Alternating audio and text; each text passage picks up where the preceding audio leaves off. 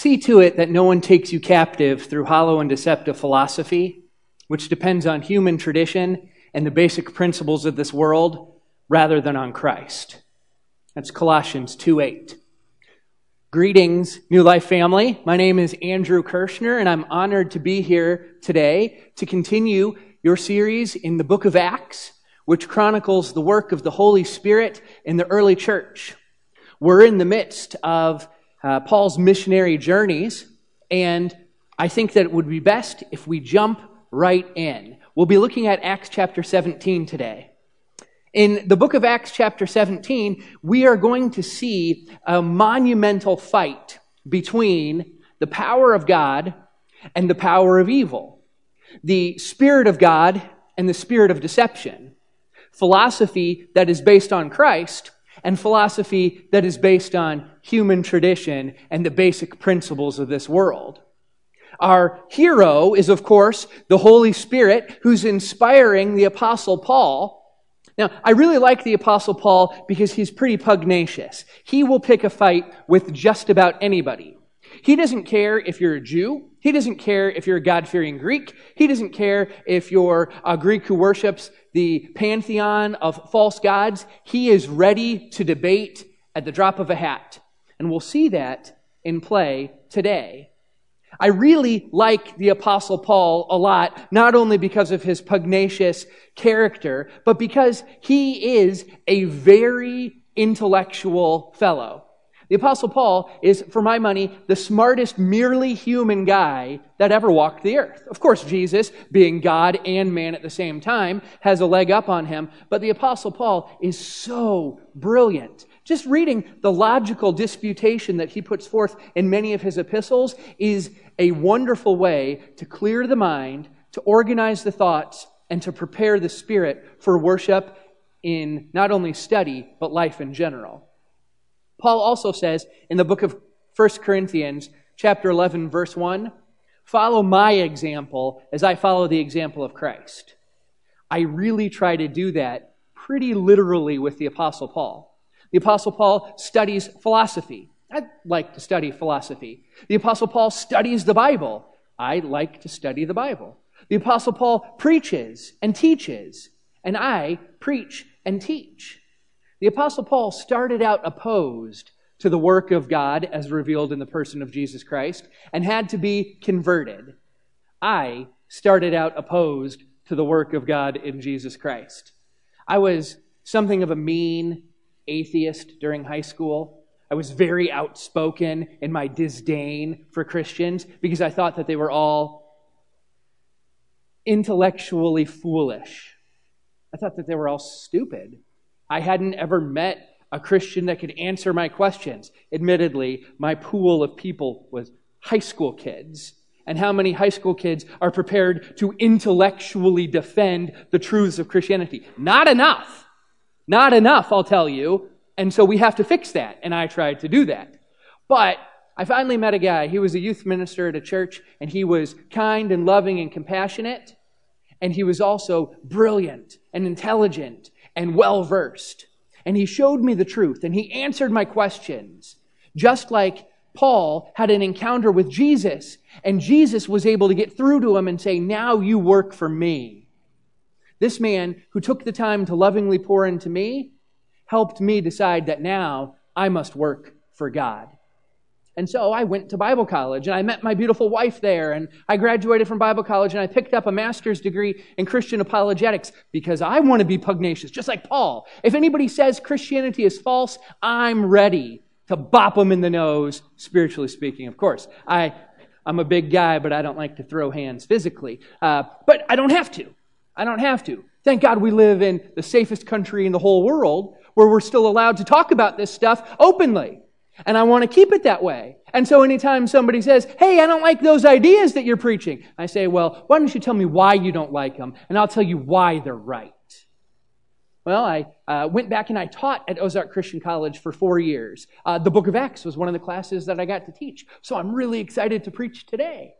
And then my wife and I moved to Arkansas where I picked up a second master's degree in philosophy and I just finished my PhD in philosophy.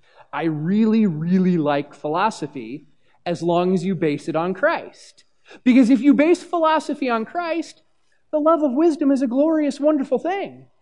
But if you attempt to pursue wisdom outside of the plan of God's revelation and outside of the plan of God's special or specific revelation, oh, oh, you're going to be a wandering fool.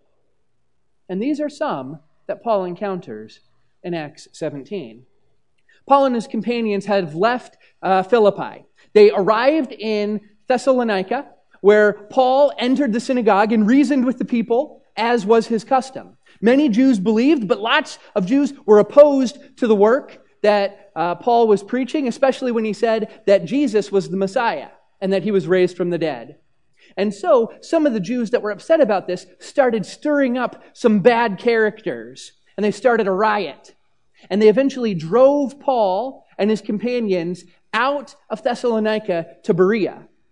Now, when they got to Berea, they were of much nobler character, says verse 11 of Acts 17. For they checked every day with the scriptures to see if what Paul said was true. Time out. That's one of the most important sentences in all of Scripture. I love Joe. He invited me to come preach here today, but never take his word for it.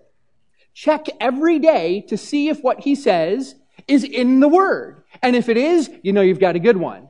And if it's not, you know you need to wrangle him up a little bit. He's, he's a good one. Uh, I, I promise. I've known him for a long time. But that's what you should do. Always check for yourself. You can't just take the preacher's word for it because what if the preacher is wrong? What if the preacher is saying things that are not right? How many people have been led astray by those who veer from the Word of God and, and just like to scratch the itchy ears of audiences around the world? Far too many. And so the Bereans, they had it right. Oh, but those, Thessal- those Thessalonians, they chased them down.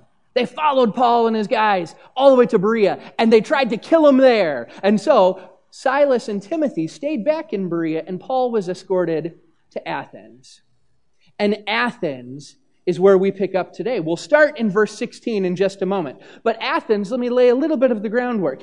Athens is the intellectual, educational, and religious center of the Roman world. Famed for the Greek Parthenon, the most impressive of all pagan temples. In fact, I've got a picture of the ruins of um, the Parthenon that you can take a look at here. Um, and it's a beautiful structure. It's this wonderful structure with all these excellent columns. Well, in Athens, of course, named after the Greek goddess of wisdom, Athena, stood a 15 foot tall pedestal upon which a 40 foot tall statue of Athena resided. Now, the spear and helmet of Athena, and there might even be a picture there, were made out of gold. And you can just imagine Paul seeing the glinting light reflecting off Athena's spear as he's entering the city, knowing what he's in store for. Well, there's another picture that I'd like to show you that shows a little bit more of the layout of Athens. Athens is a really neat place because Athens has something called the Acropolis. Now, the Acropolis is this mount, this mountain. Mars Hill is what some of our translations call it. And, and it's this wonderful seat upon which the philosophers would love to go and discuss. The city of Athens was home to the intellectual elite of the ancient world. There, philosophy trumped physicality. Reason, logic, and the latest ideas kept the people quite busy. Some of the greatest thinkers of all time hail from Athens. Socrates, the father of modern philosophy. Plato, who established the world's first university and named it the Academy, from which we get the word academics. Aristotle, the personal tutor of Alexander the Great, who conquered the known world, just to name a few. Also, Epicurus, Epicurus, the founder of Epicureanism, and Zeno, the founder of Stoicism, all came from Athens. In the very center of the city was the Acropolis, which is a large hill upon which stood the Parthenon and the pagan temple and the meeting place of the Areopagus. The Areopagus is sort of like the Athenian Supreme Court of Ideas. Now, the city prized itself on being highly tolerant and accepting all the different gods. While Athena was the city's patron, every other god was also worshipped there. In fact, as we'll find out, they worshiped gods they didn't even know. And Paul will draw everybody's attention to a statue and an idol to an unknown God. This is the setting for our scene today. Let's read together Acts 17, verses 16 through 21. While Paul was waiting for them in Athens, he was greatly distressed to see the city was full of idols. So he reasoned in the synagogue with both Jews and God fearing Greeks, as well as in the marketplace day by day with those who happened to be there. A large group of Epicurean and Stoic philosophers began to debate with him. Some of them asked, What is this babbler trying to say? Others remarked, He seems to be advocating foreign gods. They said this because Paul was preaching the good news about Jesus and the resurrection. Then they took him and brought him to a meeting of the Areopagus, where they said to him, May we know what this new teaching is that you are presenting? You are bringing some strange ideas to our ears, and we would like to know what they mean. All the Athenian, all the Athenians and foreigners who lived there spent their time doing nothing but talking about and listening to the latest ideas. Just imagine it. Paul has just escaped a band of jealous, murderous Thessalonians who've been hunting him from city to city. But what really draws his ire is not the threatening machinations of his human enemies, but the troubling multitudinous nature of his demonic enemies. Paul knew full well that, that idols are demonic. In 1 Corinthians chapter 10, he talks about this. And he says, do I, in verse, uh, he says in verse 19, do I mean that food sacrificed to an idol is anything? Or that an idol is anything? No. But the sacrifices pagans make are offered to demons, not to God. And I do not want you to participate with demons. The gods of the Greek and Roman pantheon are merely characters from a story who are unable to transform the lives or the morality of the people who study them. Paul knew that if the people did not worship the God, they would start to worship a God of their own design, fashioned by their own hands and by their own skill. Demons masquerade as those false gods, and in receiving worship, demons seduce people away from the true God, which is why idols are so destructive and dangerous. Well, provoked over and over by Athens' outrageous effrontery to God. Every time Paul turned a corner and encountered yet another lifeless, abominable idol, a storm began to brew in Paul's inner being. Humans seeking to capture him were one thing, but demons seeking to capture the soul of an entire city was something entirely different, and it launched Paul into immediate and persistent action. In the heart of the city, filled with temples to false gods, Paul was the only one filled with the Holy Spirit. In a city famous for its temple to a false god, Paul was walking around as a living, breathing temple to the true God. And in this city, Paul reasoned in the synagogue and in the marketplace so that he could address both the Jews and the God fearing Greeks and the pagans. Well, a group of Epicurean and Stoic philosophers began to debate him, and some insulted him. What's this babbler trying to say? Others were pretty curious as to what he was talking about, and they said, he seems to be advocating foreign gods. Paul preaches about Jesus and the resurrection so much and speaks to them in their language, Greek, so often.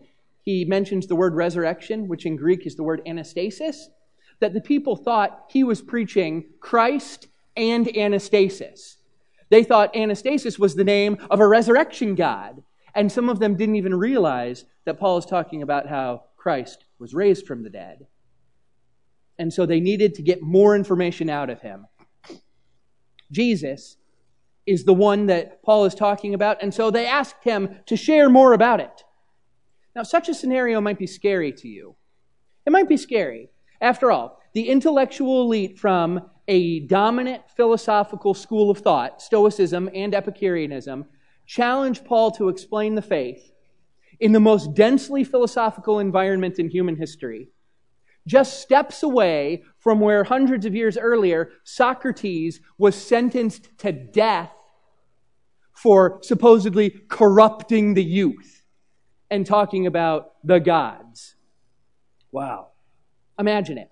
The smartest men on the planet in the most academically intimidating, intimidating location on the planet demand that you advocate for your faith in an intellectual and robust way, and they demand that you do it now. Not in a few days after you prepare for it, now. Like right now.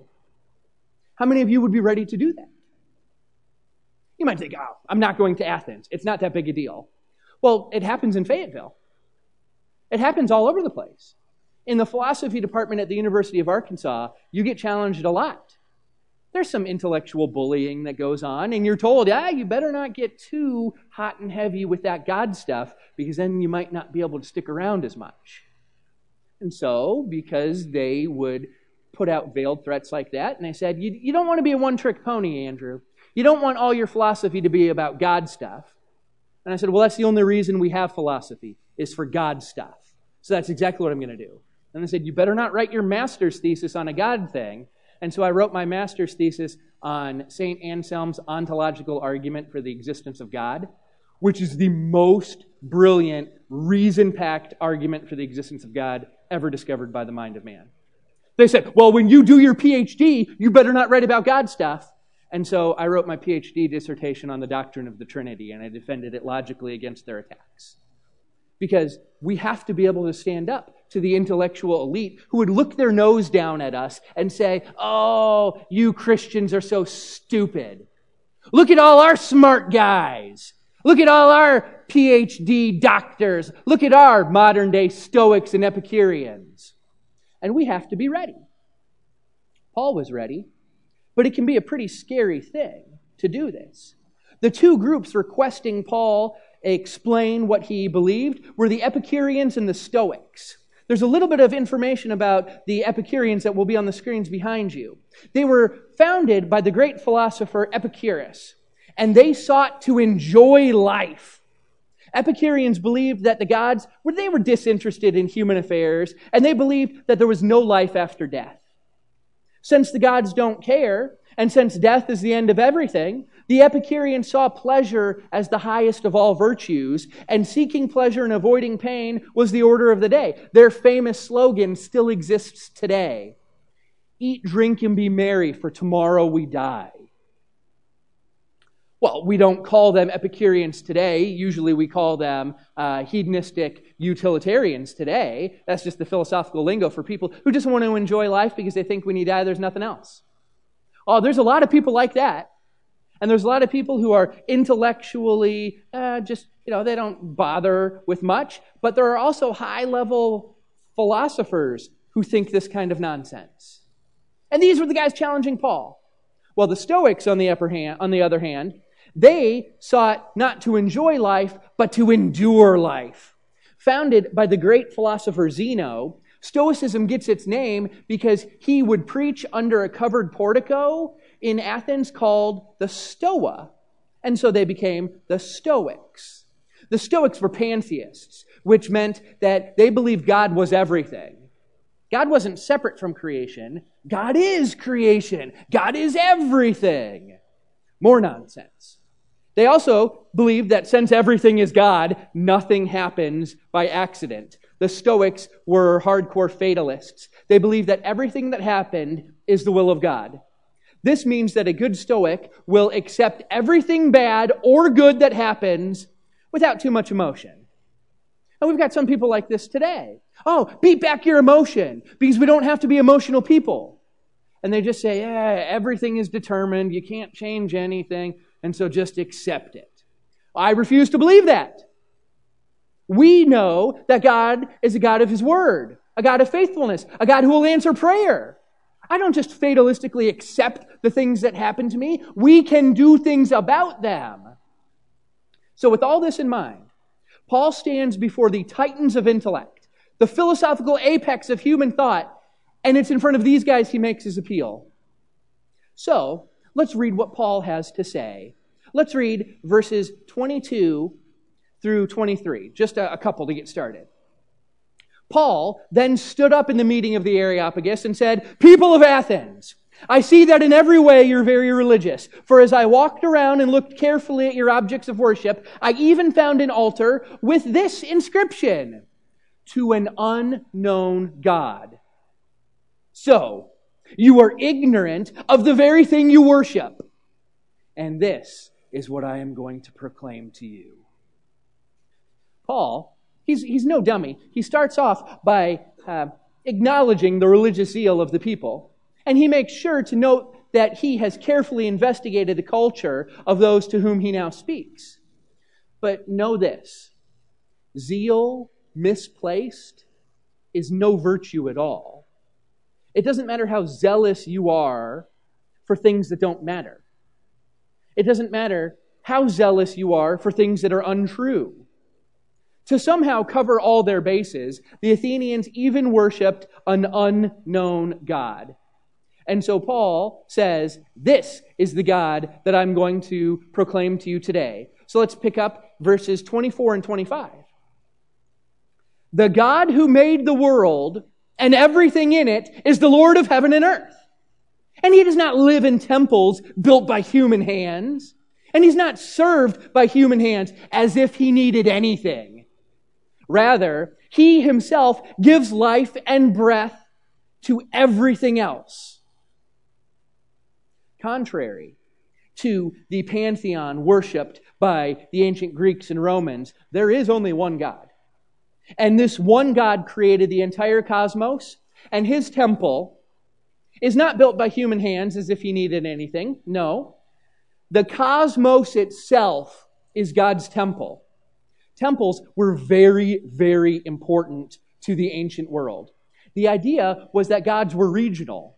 Gods only had limited power. You were the God of the sun, or you were the God of the river, or you were the God of the air, or the God of the underworld, or the God of the frogs. And you only had, as a God, a little bit of control, and certainly only over the one thing over which you have dominion.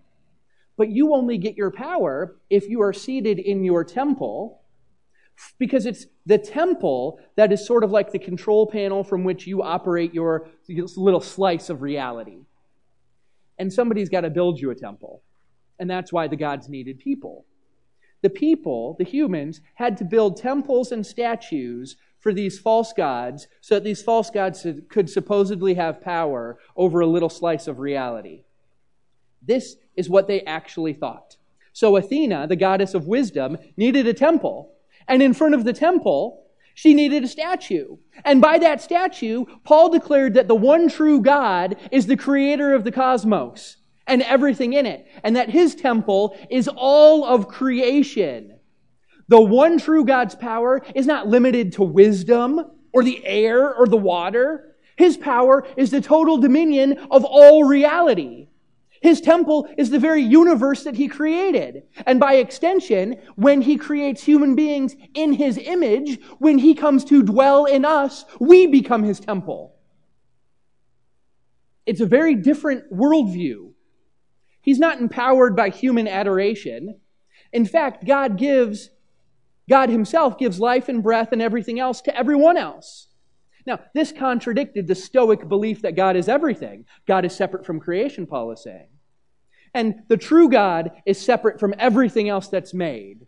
Well, listen to what Paul says in verses 26, 7, and 8.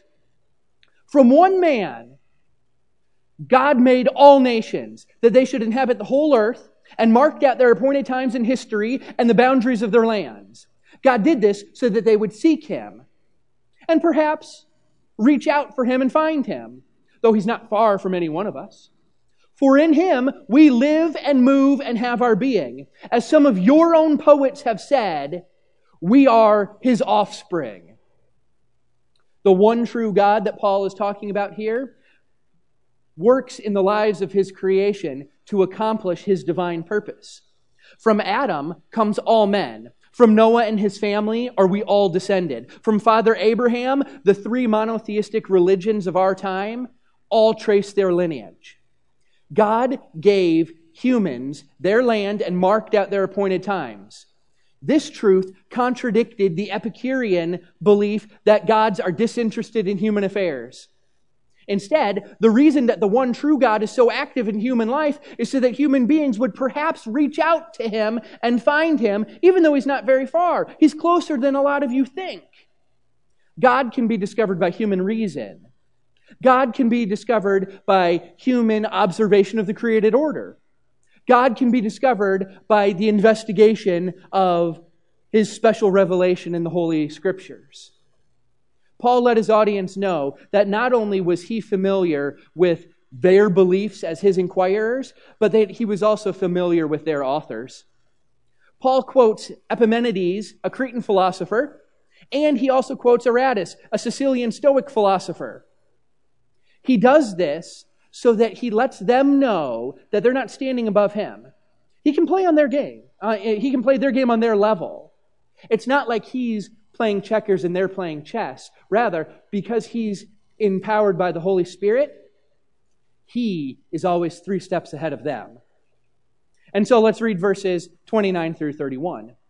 Therefore, since we are God's offspring, we should not think that the divine being is like gold or silver or stone, an image made by human skill. In the past, God overlooked such ignorance, but now he commands all people everywhere to repent. For he has set a day when he will judge the world with justice by the man he has appointed. He's given proof of this to everyone by raising him from the dead. God's nature is not able to be rendered by human skill or design, and it cannot be depicted in gold, silver, or stone or anything else. Only flesh and blood can adequately house the divine presence, because only we are made in the image of God.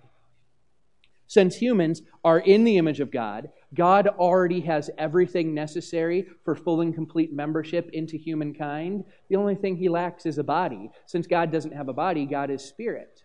So when the second person of the Trinity, the Logos, the Lord Jesus Christ, was had a body fashioned for him by the miraculous virginal conception of the Holy Spirit into the Virgin Mary, Jesus was able to have a body.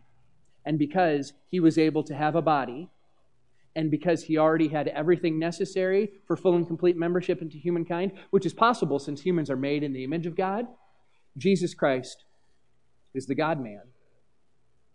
Jesus Christ is both human and divine. He's both at the same time. And it's him that we worship. It's him that will judge. He's the one who will judge. And God proved that it would happen by raising him from the dead. But there are so many people that are ignorant of this fact.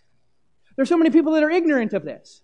There are so many people that think that they can worship a stone idol, or a gold idol, or a silver idol, or in our day, a political idol, or a sports figure idol, or monetary idolatry.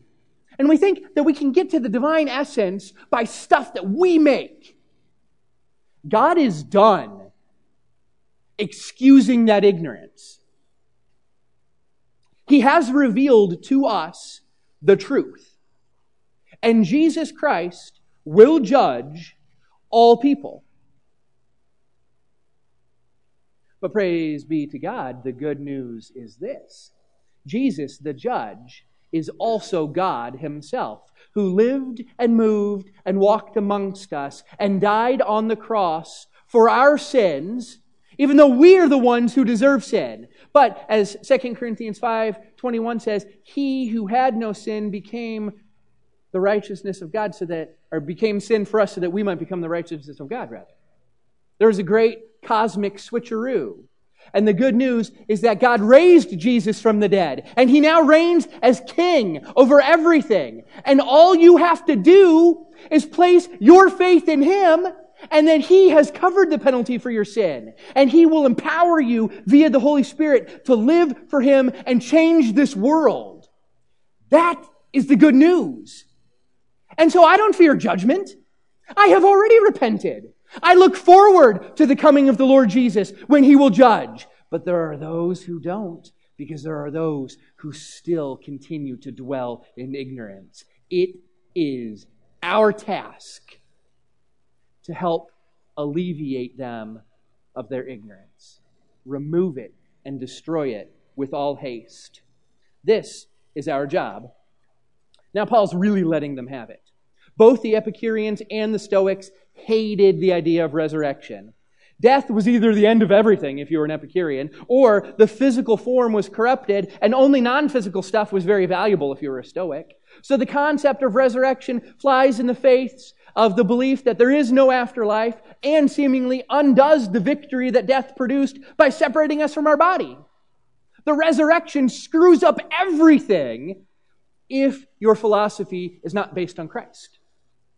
And so they were really upset that Paul said that. Well, how did they respond? Let's finish the chapter. When they heard about the resurrection of the dead, some of them sneered. But others said, We want to hear you again on this subject. At that, Paul left the council. Some of the people became followers of Paul and believed. Among them was Dionysius, a member of the Areopagus, also a woman named Damaris, and a number of others. And that's how things end. Of course, some of them sneered at Paul. They hated the resurrection. Fortunately, the curiosity of the intellectual thirsty compelled some of them to request a follow up lesson by Paul. The very first word of verse 34 is really crucial. Some. Some became followers and believed.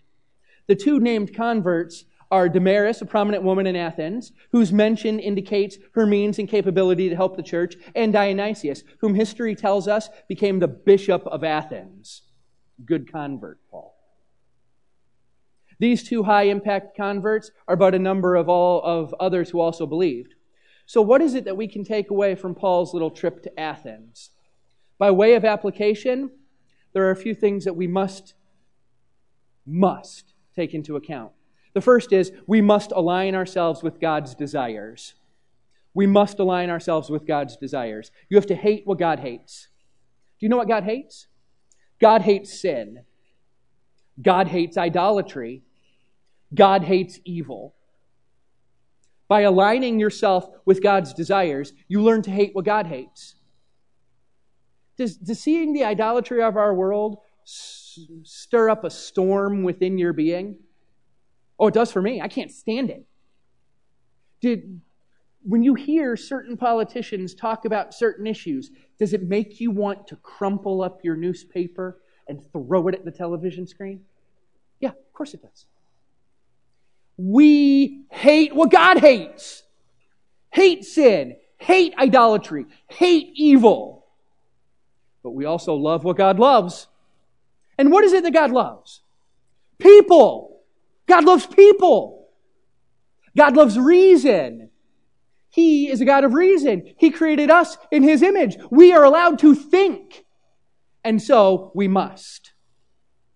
God also loves belief and repentance. And if we talk about these things, our desires are lined up with His. And we must also align our desires by growing in Christlikeness. You grow in Christlikeness through discipleship, belief, trust, and loving obedience. And a part of demonstrating loving obedience is sharing the faith. Do you guys share the faith? Oh, I hope so. I hope you share the faith with people. There are three things I want you to know about sharing the faith. The first is you need to stop being timid if you are. Don't be timid. 2 Timothy 1 7 says, For the Spirit of God does not give, make us timid, but gives us power, love, and self discipline. You have to be bold in your declaration of the faith. I love to teach people how to share the faith so much that I'm even doing a conference in November that's all about evangelism and discipleship on November 1st through 3rd. All weekend long, my best friend and I are going to talk about discipleship and evangelism. And if you want to learn how to better evangelize people, I'm leading a whole conference on that. Second, don't be ashamed of the gospel. Romans 1:16 says, "For I'm not ashamed of the gospel, because it's the power of God that brings salvation to everyone who believes, first the Jew and then the Greek." The gospel is the good news, and don't you dare be ashamed of it. There might be some smarty pants at the U of A who tries to tell you it's dumb. You just look at him straight in the eye and you say, No, sir, this is the good news and glorious revelation of God Almighty. And because you're empowered by the Holy Spirit, you can hang with him. I, I know this from firsthand experience. eight years I spent debating the intellectual elite at the University of Arkansas, getting a master's degree and a doctorate degree. They're not that tough. They're just regular guys. They're just regular sinful guys and gals like you and me.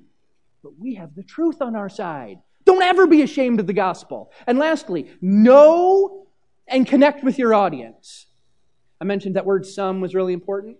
Paul says in 1 Corinthians 9:22, I've become all things to all people so that by all possible means I might save some. You're not going to get them all. You're not going to get them all. How many did Paul, the greatest evangelist, get in Athens? Dionysius, Damaris, and a number of others. He didn't get them all. He got some. How many are you going to get? You better expect to get some, not all. But you know what you should do for all? You should become all things to all people. And that doesn't mean sinful stuff. It means to the Jew, you do Jew stuff. So when Paul was talking to the Jews, he quoted the Old Testament all the time. To the Greek, you do Greek stuff. So to the Athenian philosophers, he quoted their poets and prophets. And he talked about things that are also in Scripture, but he didn't reference Scripture. Instead, he just gave the story of Christianity and talked about the resurrection. To everyone he met, he talked about the resurrection. You can talk about the resurrection too. Become all things to all people, so that by all possible means, you might win some. I'm here to tell you Christianity stands up as intellectually viable, rationally superior to all of its alternatives. And we are spiritually assured. After all, we are the temples of God, and the Holy Spirit Himself lives within us, attesting to the truth of our faith. Would you stand with me and pray? Dear Heavenly Father, Lord Jesus, Holy Spirit, I call upon your triune name, thanking you for the New Life Christian Church and for the glorious believers inside of it. I thank you for the opportunity to get to share your magnificent chapter 17 of the book of Acts with them. I pray that the words that I have spoken would bring you glory and would bring them benefit. God, help us to share the truth so that we can win more to your kingdom. God, as we go out into a world full of idols, Help us to be strong. Help us never to forget that we are the temples of the Holy Spirit. You indwell us. There's nothing to fear in this world. So help us boldly proclaim your truth. God, we love you, but don't you dare just take our word for it. Please see it in our actions. This we pray in your name. Amen.